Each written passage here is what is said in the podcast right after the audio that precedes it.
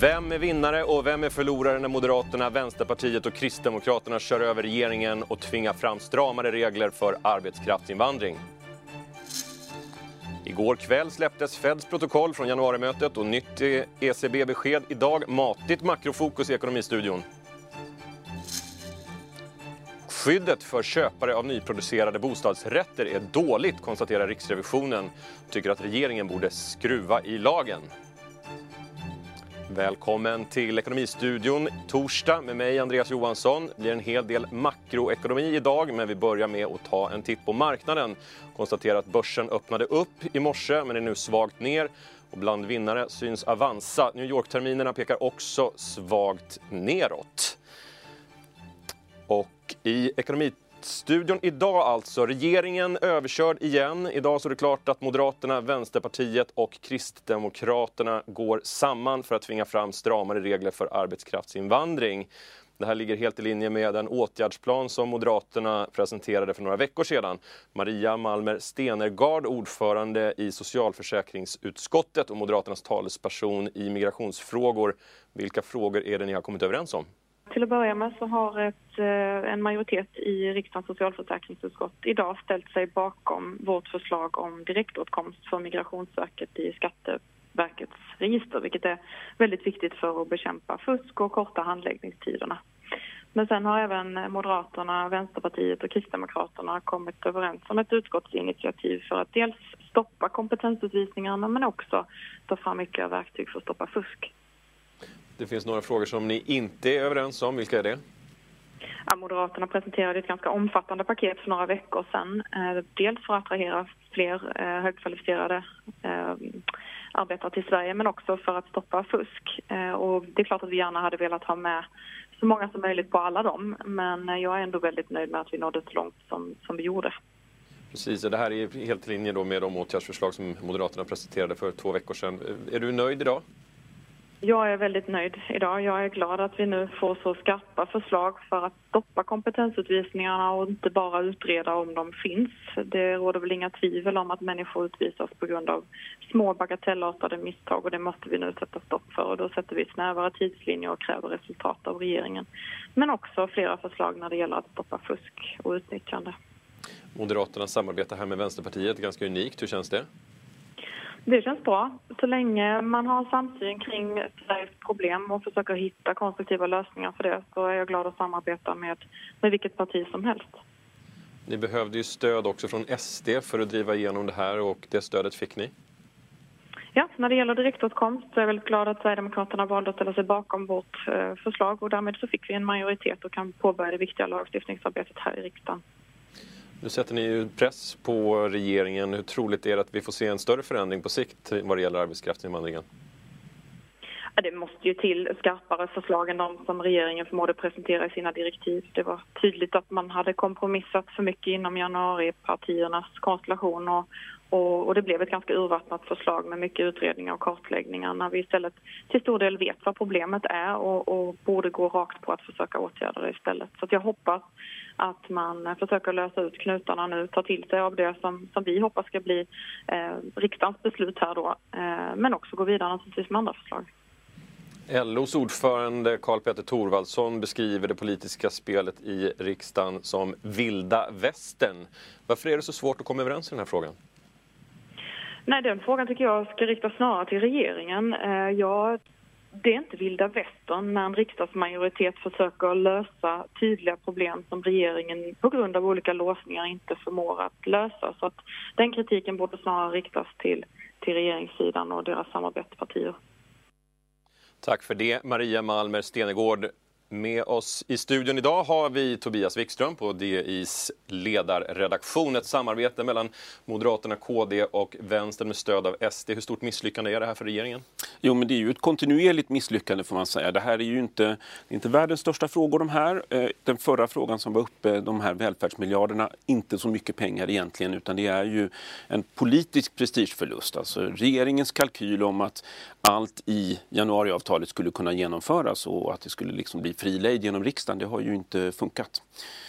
Samtidigt är det flera förslag som Moderaterna inte har fått igenom i, i, i den här frågan. Ja, i den här frågan så tycker jag det är uppenbart att Vänsterpartiet eh, framförallt och de två högerpartierna eh, har lite olika ingångsvärden. och då är det de här rätt så små förändringarna som man lyckats eh, eh, lyckats enas om. Eh, till exempel de här kompetensutvisningarna som Maria Malmer Stenegård pr pratar om. Det är ju en rätt så okontroversiell fråga även om den säkerligen är svår att liksom lagreglera bort. Avstämningar med SD satte Vänsterpartiet stopp för. Vad betyder det? Eh, det betyder nog att de sker eh, utan ord, höll jag på att säga, i så fall. Därför att det Vänsterpartiet har ställt krav på det är ju att eh, Moderaterna och Kristdemokraterna inte i de här, den här typen av frågor ska Eh, ska förhandla och göra upp med Sverigedemokraterna. Men man har väl också sagt att eh, vi kan ju inte hjälpa om Sverigedemokraterna röstar på vårt förslag. Det, så det är det som man har fått. Det är en eftergift till Vänsterpartiet att man inte har de här direkta kontakterna. Arbetskraftsinvandringen är en superviktig fråga och alla partier är överens om att något måste göras. Mm. Varför har de så svårt att samarbeta? Vad handlar det om? Prestige? Eh, jag tror att det här har varit en viktig fråga för till exempel eh, Centerpartiet.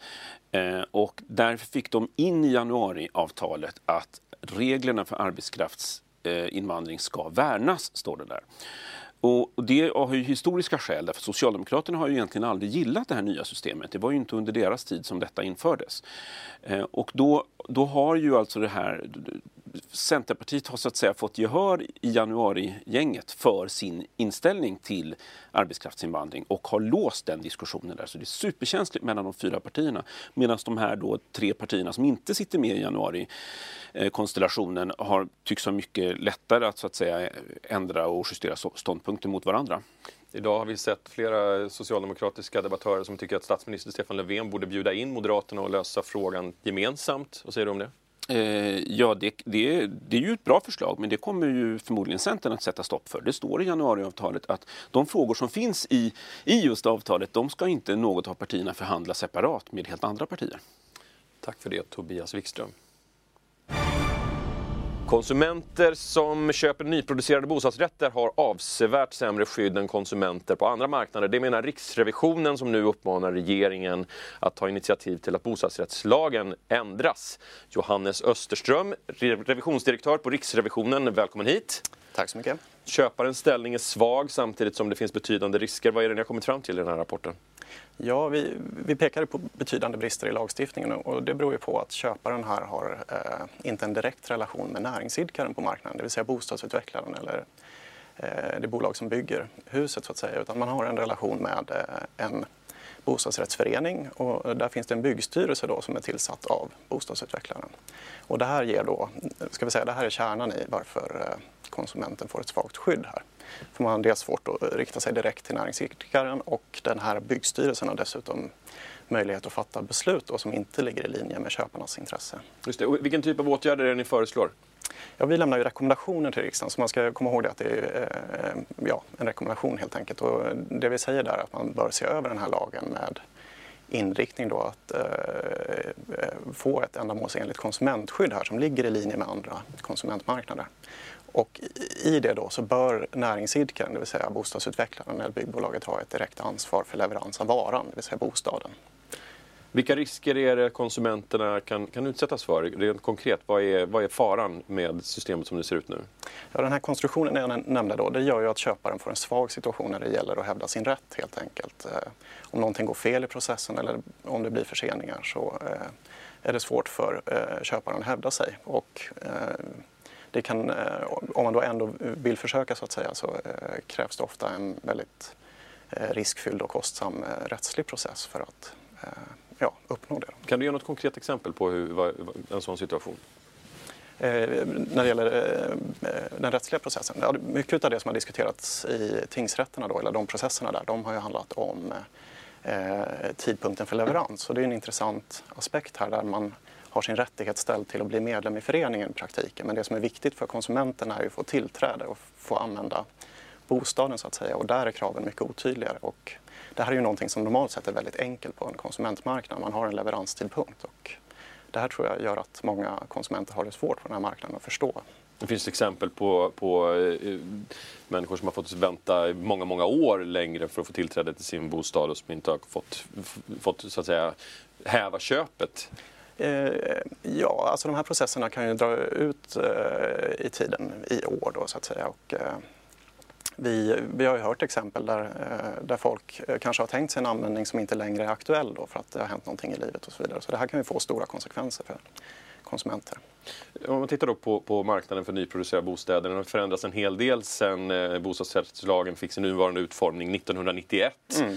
Eh, vad, är det som, vad är det som skiljer nu från, från 91? Som naturligtvis otroligt mycket, men, men, men vad är de viktigaste punkterna? Ja, det, ska säga, om man ska sammanfatta det så är det att risken för köparen har ökat väldigt mycket på den här marknaden. Dels har priserna stigit väldigt kraftigt och köparen tar idag Eh, man betalar en större del av byggkostnaden genom sin insats kan man säga. 91 så hade dessutom staten ett ansvar för, eh, man garanterade räntan i, i nyproduktionsprojekt. Så att, eh, stegvis kan man säga att olika former av risker här har överförts till konsumenten och sen de senaste åren så har det ju skett en utveckling då, i alla fall fram till 2017 där man använder mer förhandsavtal och man tecknar dem ofta en längre tid innan projektet står klart. Och era förslag rent konkret till riksdagen här nu då, vad är de? Ja, vår rekommendation, vi har bara valt en enda rekommendation som vi eh, lämnar till, eh, riktar till regeringen. Då. Och, eh, det handlar ju om det här jag nämnde då, att säkerställa ett eh, ändamålsenligt konsumentskydd här. Och sen har vi några underpunkter till det här då, där vi vill att man även ser över fastighetsmäklarnas roll här, för den blir speciell när det gäller nyproduktion och informationskraven bör anpassas till den här situationen. Sen vill, man, vill vi också att man eh, ser över konsumentens risk när man tecknar ett förhandsavtal. För när man är bunden här så tar man en väldigt stor risk om det sker en prisnedgång. Och det kan slå väldigt hårt i eh, köparens kalkyl på ett sätt som eh, man kanske inte har tänkt sig. Eh, sen vill vi också att man tittar på föreningarnas hållbarhet när det gäller just eh, eh den här typen av nyproduktionsprojekt då, som eh, bildas utav bostadsutvecklare. Eh, och slutligen så bör man se över eh, informationskraven eh, till köparna då, så att man har möjlighet att fatta ett medvetet beslut när man väljer att köpa en bostad. Och hösten 2017 dök bostadsmarknaden. En del hade problem med att, att genomföra och fullfölja sina köp. Mm. Vilka risker ser du med att privatpersoner ibland till och med spekulerar i, i, i nybyggnation av bostäder? Ja, det, alltså det, det, har ju varit uppe i media så det har vi kunnat läsa om eh, som alla andra så att säga. Men eh, generellt sett så tar man ju inte hänsyn till, eh, till köparens syfte med köpet när man eh, eh pratar om konsumentskydd utan eh, ett konsumentskydd ska gälla alla konsumenter. Och, eh, eh, tvärtom kan det ju vara så att konsumentskyddet ökar på marknader där köpare löper risk att fatta beslut som kanske inte är så långsiktiga då ur deras egen synvinkel så att säga. Eh, det finns ju väldigt tydliga informationskrav på eh, de finansiella marknaderna till exempel. Och tar man spelmarknaden så finns det också tydliga krav där att eh, näringsidkaren har ett ansvar för konsumenten så att säga så att inte ja, spelandet då i det fallet går över styr. Nu har ni lagt fram den här rapporten idag. Mm. Vad händer härnäst? Nu lämnas rapporten då till riksdagen och riksdagen skickar direkt vidare den här rapporten till regeringen då, som får svara i en skrivelse. De får fyra månader på sig då, svara i en skrivelse eh, med vad de har gjort eller vad de då eventuellt avser att göra med anledning av rapporten. Så får vi se vad, vad man svarar helt enkelt. Och sen kan ju det här eventuellt också bli en, en längre process så att säga. Att, eh, det tar längre tid innan man eh, kommer fram till hur, hur eh, man eventuellt då vill göra på det här området. Det här är som sagt en rekommendation. Så att det, ja. Johannes Österström, revisionsdirektör på Riksrevisionen. Tack för mm. att du kom hit. Tack så mycket. Igår kväll släppte Fed protokollet från januarimötet då räntan lämnades oförändrad. Felicia Åkerman, analytiker på Dagens Industri. Välkommen hit. Tack. Är det något som står ut i protokollet tycker du? Står ut och står ut, men den viktigaste slutsatsen man kan dra är väl att Fed ser ett ganska stabilt läge framåt. Och det blir särskilt viktigt eftersom förväntningarna på ytterligare räntesänkningar har ökat på grund av coronaviruset och, och de effekter som det eventuellt skulle kunna få. Man har till och med sett att det börjar gå mot att marknaden väntar sig kanske två sänkningar i år. Och då ska man komma ihåg att Fed sänkte tre gånger förra året. I nu pratar de en hel del om corona i eh, det här protokollet men drar väl lite slutsatsen att de åtminstone för närvarande kan ha is i magen och det är sannolikt ganska korrekt. USA är lite mindre exponerat än andra delar av världen mot det här. Så det är inte omöjligt att Fed skulle kunna landa i ett läge där de vill sänka någon gång i år men det ligger inte jättenära till hands och det blir sannolikt inte två sänkningar i sådana fall is i magen. Det är någonting som också går att tyda i ECBs protokoll som kom för en, en timme sedan, lite drygt. ECB såg tecken på att ekonomin är på väg att stabiliseras men varnade för att signalera allt för mycket ekonomisk optimism. Ja, jag tyckte också den formuleringen stack ut lite grann om man säger så. Jag tror att för ECB är det lite likt hur det har varit för Riksbanken periodvis. Att det är inte så att vi står inför något jättestort ras eller så. Eh, tvärtom så kan, man ju, såg man ju i december att det gick uppåt något. De framåtblickande indikatorerna såg lite bättre ut. Och det vill man ju såklart peka på och, och ta med i beräkningen. Och samtidigt så är man nog lite orolig för att verka alldeles för optimistisk. För när det kommer en vändning, om det gör det, så framstår man ju som lite verklighetsfrånvänd nästan. Och med tanke på att det redan finns en hel del frågetecken kring förtroendet för inflationsmålen så är inte det någonting som en centralbank vill signalera i nuläget. Nu ägnade de ju inte särskilt mycket, de nämnde typ inte corona överhuvudtaget och det har lite att göra med hur det föll. När de här mötena hölls visste vi fortfarande väldigt lite. Det är i sig kanske inte så konstigt. Jag tror att det kommer dyka upp mer kanske i samband med nästa möte. Det beror på hur den här epidemin utvecklas framöver.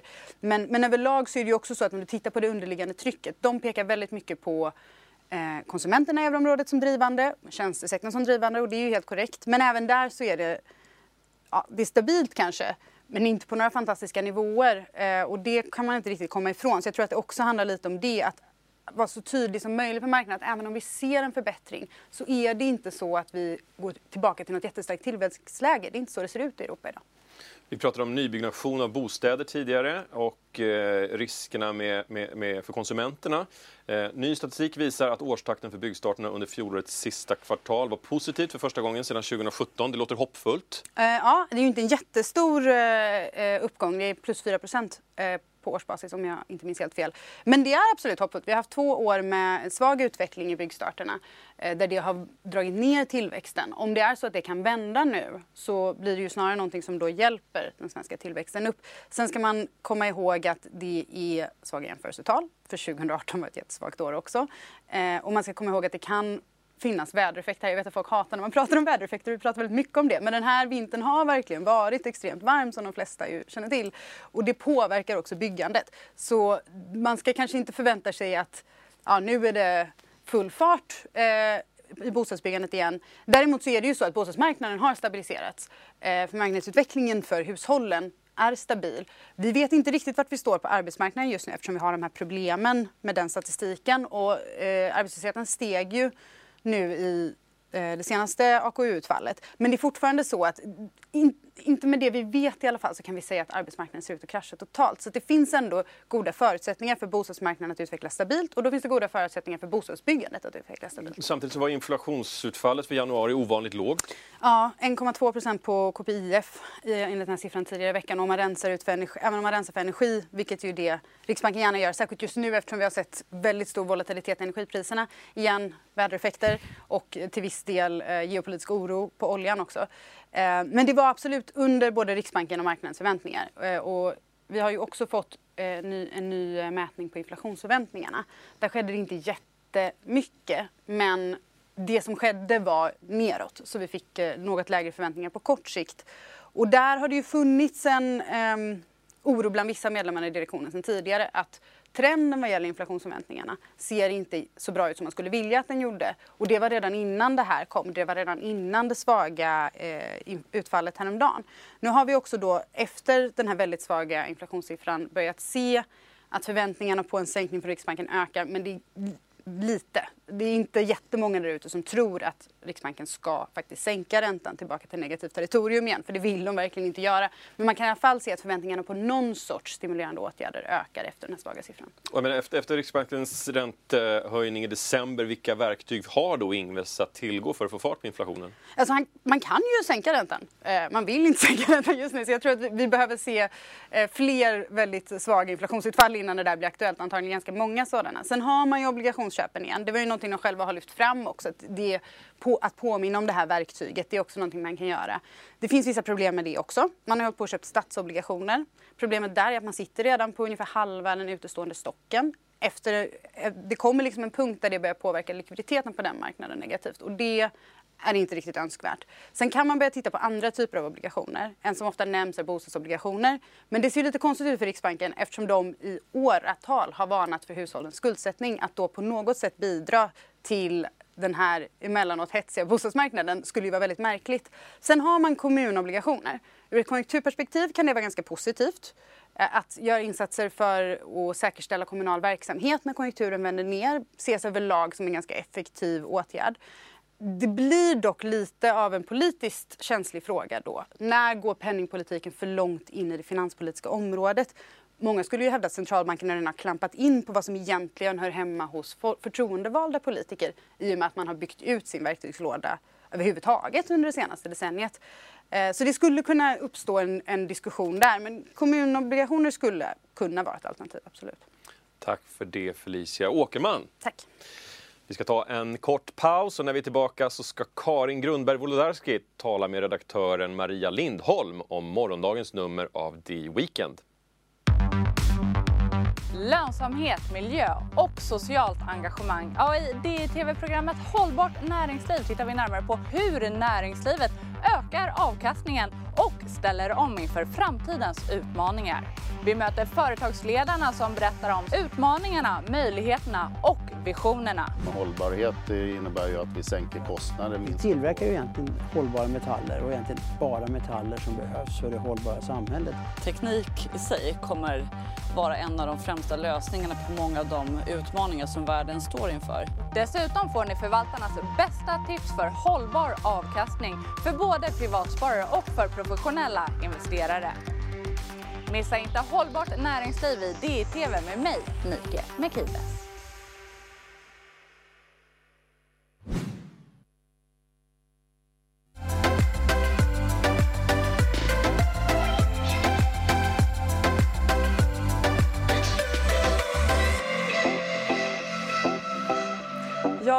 Är det torsdag och vi får möjligheten att tjuvläsa i Dagens Industris veckomagasin DI Weekend.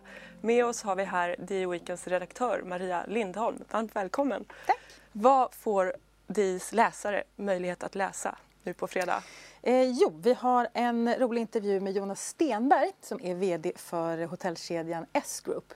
Eh, det är lite oväntat. De är ju en, inte lika kända som sin konkurrent Stordalen, eh, hans hotellkedja. Men är, de har många roliga hotell. De har ju Steam Hotel och badhotell till Falkenberg och massa sånt. Och eh, skiljer sig lite där från sina konkurrenter. Så det är ett roligt möte. Och vad mer kan du bjuda på? Eh, vi har också en väldigt rolig omslagsintervju med en väldigt folkkär skådis, eh, Rolf Lassgård. Eh, han är aktuell med en film som är lite speciell som heter Pappa Marianne där han spelar en transsexuell präst och kommer ut för sin familj. Vi har följt honom till Alingsås där filmen spelades in och vi har varit både i eh, eh, Ja, men vi har följt i spåren i inspelningen helt enkelt och var på en liten lokal premiär där. Det är en väldigt speciell och rolig intervju tycker jag. Och har du något helgtips? Ja, jag har två tv-tips. Det ena är att jag tycker man kan gå in och titta på DI Weekends tv-program på DI-TV. Eh, det andra är en tv-serie som heter Cheer som finns på Netflix som är en dokumentärserie om eh, en cheerleader-tävling som är oväntat rörande och väldigt underhållande. Det är mitt tips. Stort tack Maria Lindholm. Tack.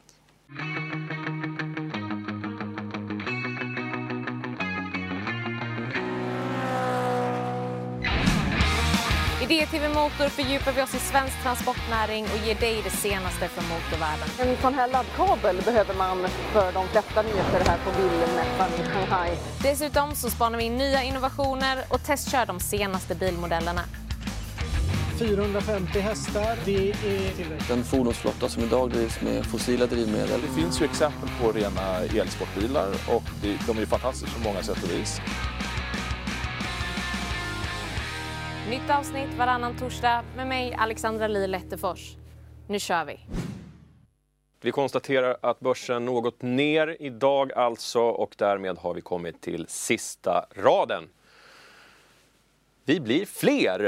Eh, men det är den lägsta befolkningsökningstakten sedan 2013 enligt Statistiska centralbyråns senaste statistik. Den sista december 2019 var vi 10 327 589 personer i Sverige. En ökning med 97 404 personer. Och ökningen beror på, tro det eller ej, det föds fler än det dör. Men framför allt så är invandringen större än utvandringen. Cirka 73 procent av folkökningen förklaras av migrationen. Det var allt från Ekonomistudion idag, torsdag. Härnäst blir det nyheter 16.00. Missa inte det. Vi ses imorgon, samma tid, samma kanal.